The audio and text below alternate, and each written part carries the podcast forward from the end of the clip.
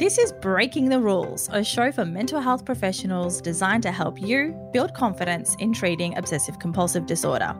I'm Dr. Celine Gelgec, and I'm a clinical psychologist who works extensively with OCD.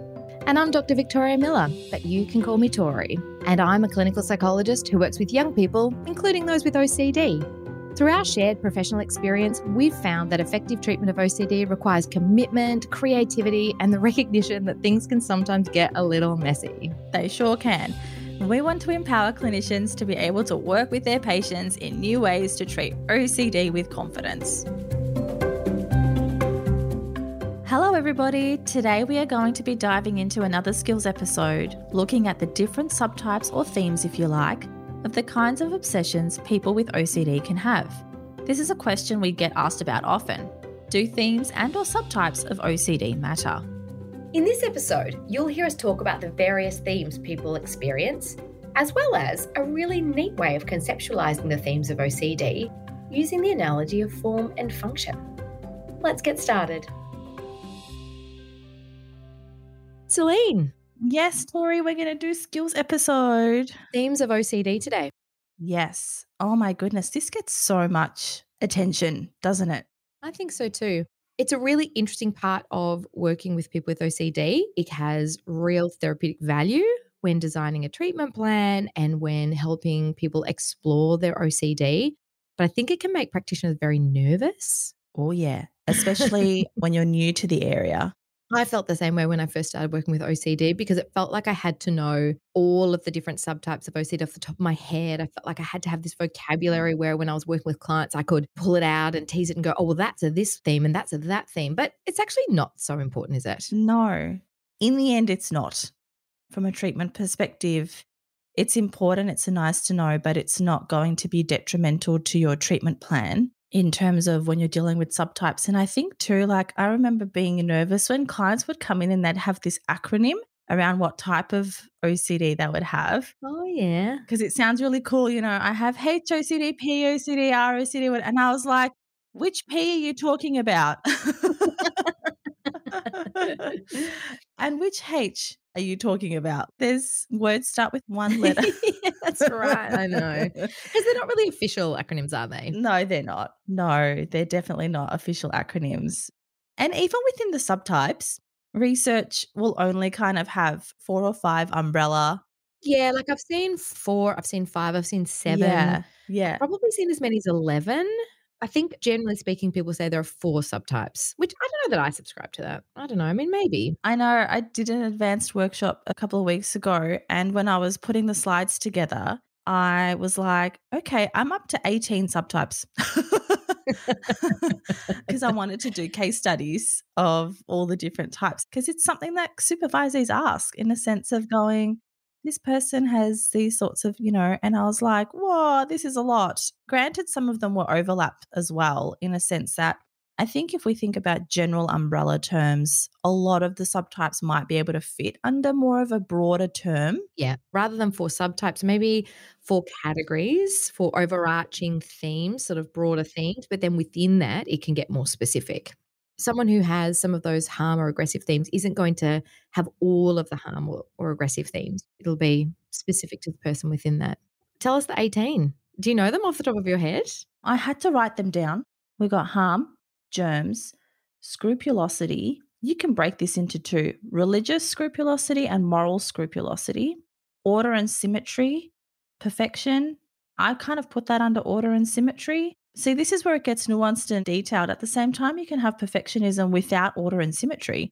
We were talking about this in our teen group last night. We were just last night. So, perfectionism can also be about ideas and expectations as well, and your own values and all that sort of stuff. So, that's pushing it now into 19.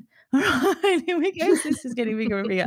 Then you've got sexual intrusive thoughts, which can be branched off into your sexuality, intrusive thoughts about your sexuality, as well as pedophilic intrusive thoughts. Then you can have existential intrusive thoughts, intrusive thoughts about things being not quite right, false memory intrusive thoughts, superstition, real events, relationships, having somatic or sensory intrusive thoughts, metaphysical intrusive thoughts, transformation intrusive thoughts, and suicidal intrusive thoughts. That's a big list. And there are things there that people will be like, what is that? There's a few things like transformation, for example. This is something that I see a lot in young people, and I think you might too, Tori. And something we've been talking about in group as well. Yeah, absolutely. Where people feel like they're going to take on someone's negative personality characteristics. By virtue of just being near them or the person touching something that they own. And then, therefore, if they touch that thing, that those negative characteristics will morph into them. That's right. Or even just scrolling on social media if they're coming across people that they don't like the look of or don't like the message that they're sending and all that kind of stuff. And I'm sure this list will be forever growing in a sense of what people experience. But these are some of the ones we commonly see in practice in terms of the different themes that people experience. Listening to you read out that list, you can understand why practitioners can become really overwhelmed by feeling a pressure to diagnose the subtype. And I'm interested to talk about that today about the pros and cons of getting this concept of needing to diagnose or be really specific or particular about what the subtype is, because I think understanding the subtypes can have great therapeutic value, but it doesn't have to be something you get stuck on. That's exactly right. Because when we open up the DSM, there isn't a list of subtypes because it talks about does the client experience obsessions? And the obsessions are characterized by unwanted, intrusive thoughts that cause distress. And so any one of these subtypes will fit into obsession as a general category. So you've got to kind of use that as a guide. So, in terms of when you're supervising clinicians, especially new grads, one of the things that we always go back to is what is the DSM telling us rather than getting caught up in the narrative of OCD or getting caught up in the detail. And it's so easy to do with OCD because clients get so detailed. Yes, because they're unpacking their thoughts and they're doing compulsive thinking about it, the reason it could be, but the reason it might not be. And what I thought about and where the logic is, but then the alternative thinking is, and you can get hooked into that thinking and feeling like you've got to really deep dive into that thinking with them. Whereas in fact, it's like, do you have an intrusive thought that you're finding distressing that is triggering worry beliefs and compelling you to do something to neutralize that thought, to avoid those feelings? If the answer is yes, then we're on track. we're on our way. Yeah, that's right irrespective of what the theme actually is. But you're right in a sense that it is informative. It helps us paint the picture. So it allows us to kind of see what exactly is important to this person because quite often these intrusive thoughts tackle someone's value system. So it goes against values and beliefs and all that stuff. So it gives us a bit of an insight into the personality style of our client. Yeah, because, like, for example, pedophilic OCD is one that a lot of people find very distressing. And we find it a lot in new parents, particularly new mums. In fact, pedophilic intrusive thoughts are not specific to new parents. You could get it any time. You could get it when watching a show, just being near a child. You could be when you're around a friend's baby or child. But it's often, I think, because your attention to those intrusive thoughts increases when you're a parent. It reflects the time of life they're going through and their values about wanting to protect, and be a protective parent. And then so the distress caused by these intrusive thoughts uh, really escalates because it's so ego dystonic. Absolutely. That's something that a lot of the time can happen in terms of when we think about someone's lifespan. A lot of the people who might present to treatment as adults sometimes talk about how their OCD has changed themes over the years.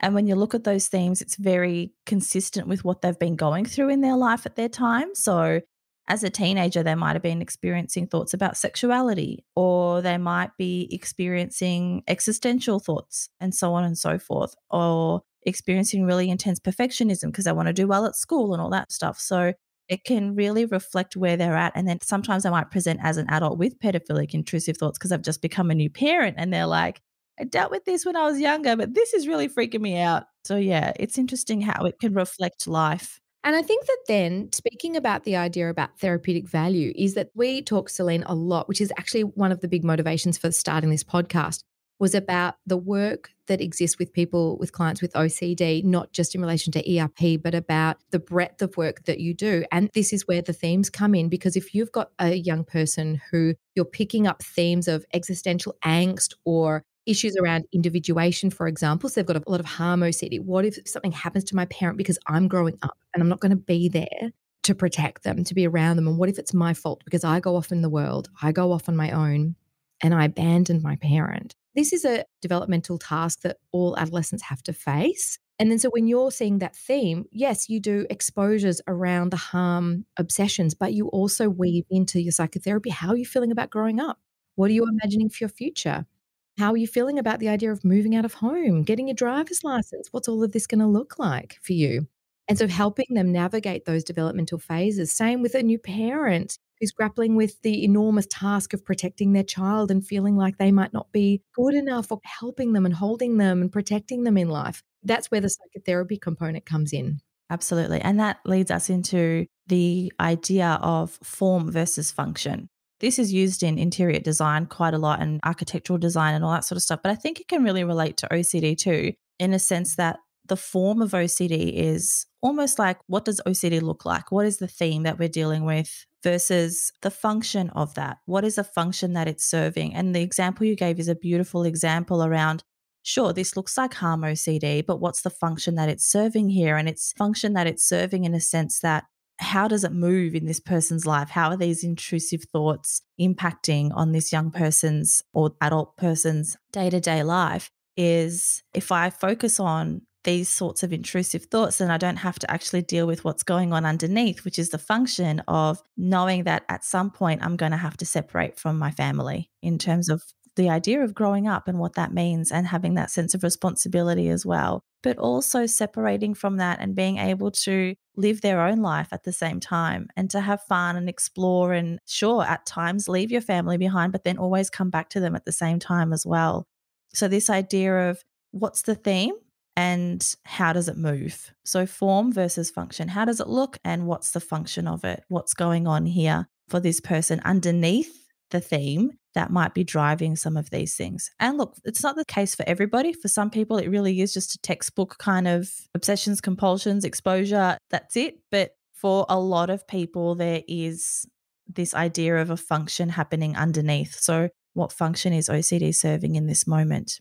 It's a beautiful way to think about it. And then I think it also, that idea of form versus function helps you actually structure intervention to think about, okay, we focus on the form. So, what is the OCD? To then engage in ERP. But then the function is like a thing to listen for and then to weave in and be curious about and wonder about as time goes on. And it's also a really important thing to think about if ERP is getting stuck, if the therapy doesn't seem to be progressing the way it could be, then that's when function becomes a really useful tool in therapy to say, what is it about the compulsions that this young person or this adult doesn't want to let go of? It is helping them cope with something that they're grappling with. We need to attend to that thing so that they can let OCD go. Absolutely, 100%. That's so important. A lot of the time, clients will kind of move up their hierarchy up to a certain point because I can sit with a little bit. And then when it gets a bit more challenging, it's like, no, I'm putting on the brakes, holding on to the side rails, holding on to everything in the car. Don't let this, I'm not moving forward anymore. that's yeah, enough that's now. Right.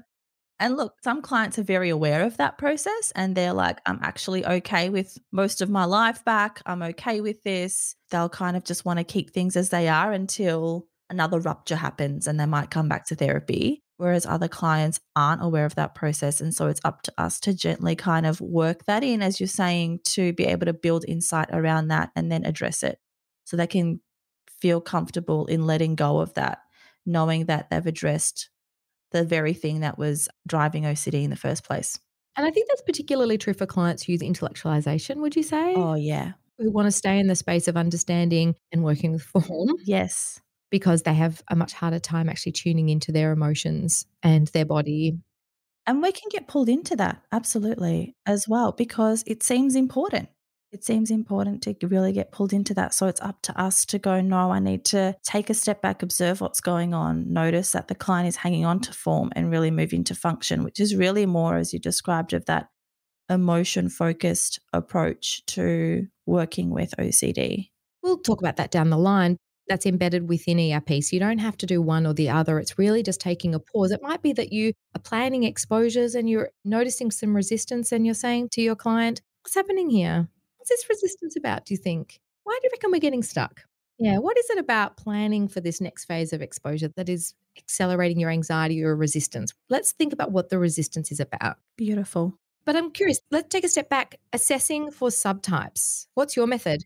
Some of the psychometrics are really good at pulling them apart, but there's also a lot on there, like from the list that I just read, that aren't on the psychometrics. So, like what we talked about last time, I always run a semi structured clinical interview followed by psychometrics to kind of help fill in the gaps a little bit. But then at the same time, while working with my client, I'm always listening, always asking questions about oh, that's an interesting response. What's going on there? Like, tell me a little bit more about what just happened. Or sometimes clients, when they're building rapport with you, might take a few sessions to disclose some other subtypes they might be experiencing for fear of being judged, guilt and shame, and all the rest of it. So, you're always working on it, always asking some of these questions. And we might be working on one exposure task sometimes, but then something else will get triggered and you're like, whoa, what just happened there? it's just this working idea of just listening, listening out and watching for reactions and responses, especially if your client is looking very preoccupied while you're talking about one thing. And so it's always observing what's going on as well. There's no formality to it but it's just this idea of kind of putting all of those skills together in terms of using psychometrics, having a semi structured clinical interview, but then knowing that not everything will get divulged for whatever reason, and then listening out for that and looking out for that and asking those questions and being curious. Especially knowing that sometimes we're often working with clients with OCD for a long time. And so knowing that there's often an evolution in presentation over time, that what you decipher at the beginning of your working relationship might not be the same 12 months down the track. It might be that you need to keep listening and going, oh, okay, we're playing with some new players here. So you're right, you do need to always be listening out for it. I'm the same as you. I really like starting from a place of psychometrics and using the tools to sort of help bring some order, so to speak. Because I think one of the things I like about subtypes at the beginning of treatment is that sometimes we work with clients who have done a lot of research and they come in, as you were saying, like they have a pretty good insight into what's going on for them and they're just really ready to access treatment. But sometimes people come in and they are overwhelmed or they haven't been diagnosed with OCD. And what those subtypes in that moment help do is help just organize their thinking, help them build insight, help them understand and actually normalize their experience. Yeah, and give them language as well. Absolutely. And to help them sort of untangle what feels like a big, overwhelming mess. We often talk about that in OCD that the experience can feel too hard to tackle it can feel really hard to know where to begin because everything can just feel so overwhelming. And so I think the subtypes actually breaking it down and going, okay, well, so here are some themes. And if we're going to tackle this, let's even order the themes. So, which are the hardest obsessive themes to tackle and to think about? Which are the less distressing themes? So, why don't we? So, you start there and then you break it down within the themes, but just normalizing it, taking away some of that shame. I think actually that's where talking about subtypes has an enormous amount of utility. It really does. In the early stages, it's really important, especially then in enabling you just, just as an extension of that, in allowing you to kind of formulate your treatment plan, yes, but not from a perspective of what do I do with it, because the process is always the same. But it's what's the content that I need to include in my treatment plan in a sense of What's the hierarchy going to look like? What content do we need to put in scripts that we might use? And we'll come to this in future skills episodes when we're talking about treatment. If you're not familiar with it already, what kind of scripts might be used? What kind of triggering content might my client be triggered by? It's a bit of a mouthful. They're the kinds of things that it's really helpful for. So, like a really good example, I think, for that is the harm OCD is probably a really easy one to demonstrate. So, if someone's got harm OCD and you're thinking about exposure tasks, then you start thinking about looking at graphic images on the internet, watching a movie that has violent content in it, reading a book. It might be writing a story about fictional characters where harm comes to them or you do harm to them. It might be then writing a story about people that you know getting hurt or harmed in some way or you hurting or harming them. So identifying what the theme is helps you then break down and be creative about what your exposure activities is going to be. That's why knowing what the subtype is is helpful. Otherwise, it can feel a little bit more ordered and organized. Again, it kind of helps you with the form. What's treatment going to look like? But then the function of treatment, how do I do it, doesn't change. Yeah, exactly right. And I guess I don't want people to listen to this and freak out going, but I don't know what themes my client is presenting with. You don't have to know. Use something like the Y-BOCS, right? Exactly. because the Y box is quite detailed and the obsessions and compulsions are listed under subtype categories. They really are. Yeah. The client ticks whether they do or don't have obsessions and compulsions in the different subtypes. And then you have discovered which subtypes they have. That's exactly right. yeah. And a lot of assessment tools are like that. Also, we've just reeled off a massive list of them. So you can write them down. Write them down and, and ask questions like Do you ever have thoughts that you might accidentally kill yourself that freak you out? Do you ever have thoughts while scrolling through social media or being around others that you're going to take on their personality characteristics? So, if you know what the subtype is, you can ask those questions. But if you're not confident doing that, use a questionnaire. Absolutely are. And there's no harm in doing that. They're very informative. I use them every time. Oh, yeah, same. I think we've done a pretty good job of covering subtypes. That beautifully covers the essence of what subtypes are and how to think about them, how to assess for them, and then how to use them. I think it's a really nice overview. And if you're having trouble picking that apart, explore it with your client because clients are okay with doing that. Clients are really okay with you exploring and knowing that you're listening to them and you're valuing what's going on for them as opposed to just assuming or not even paying it attention and getting on with it. If you're super, super stuck, then like take it to supervision, like anything else, always. It's been so fun. Thank you guys so much for listening. And we will have our next episode in a fortnight. Bye. Bye. You've been listening to Breaking the Rules, a show for mental health professionals designed to help you build confidence in treating obsessive compulsive disorder. This podcast is brought to you by Melbourne Wellbeing Group, a psychology practice based in Melbourne with a special focus on treating OCD. To find out more, head to our website, melbournewellbeinggroup.com.au. All one word, that's melbournewellbeinggroup.com.au. This podcast was made with strategy and production support from Wavelength Creative. To make sure you don't miss an episode of Breaking the Rules, be sure to subscribe to or follow the show in your podcast app. And while you're there, leave us a five star review. It really helps others find the show. I'm Celine Gelgec. And I'm Tori Miller. And we'll be back next episode with more reasons to convince you to get messy. Have fun and, break, break the rules.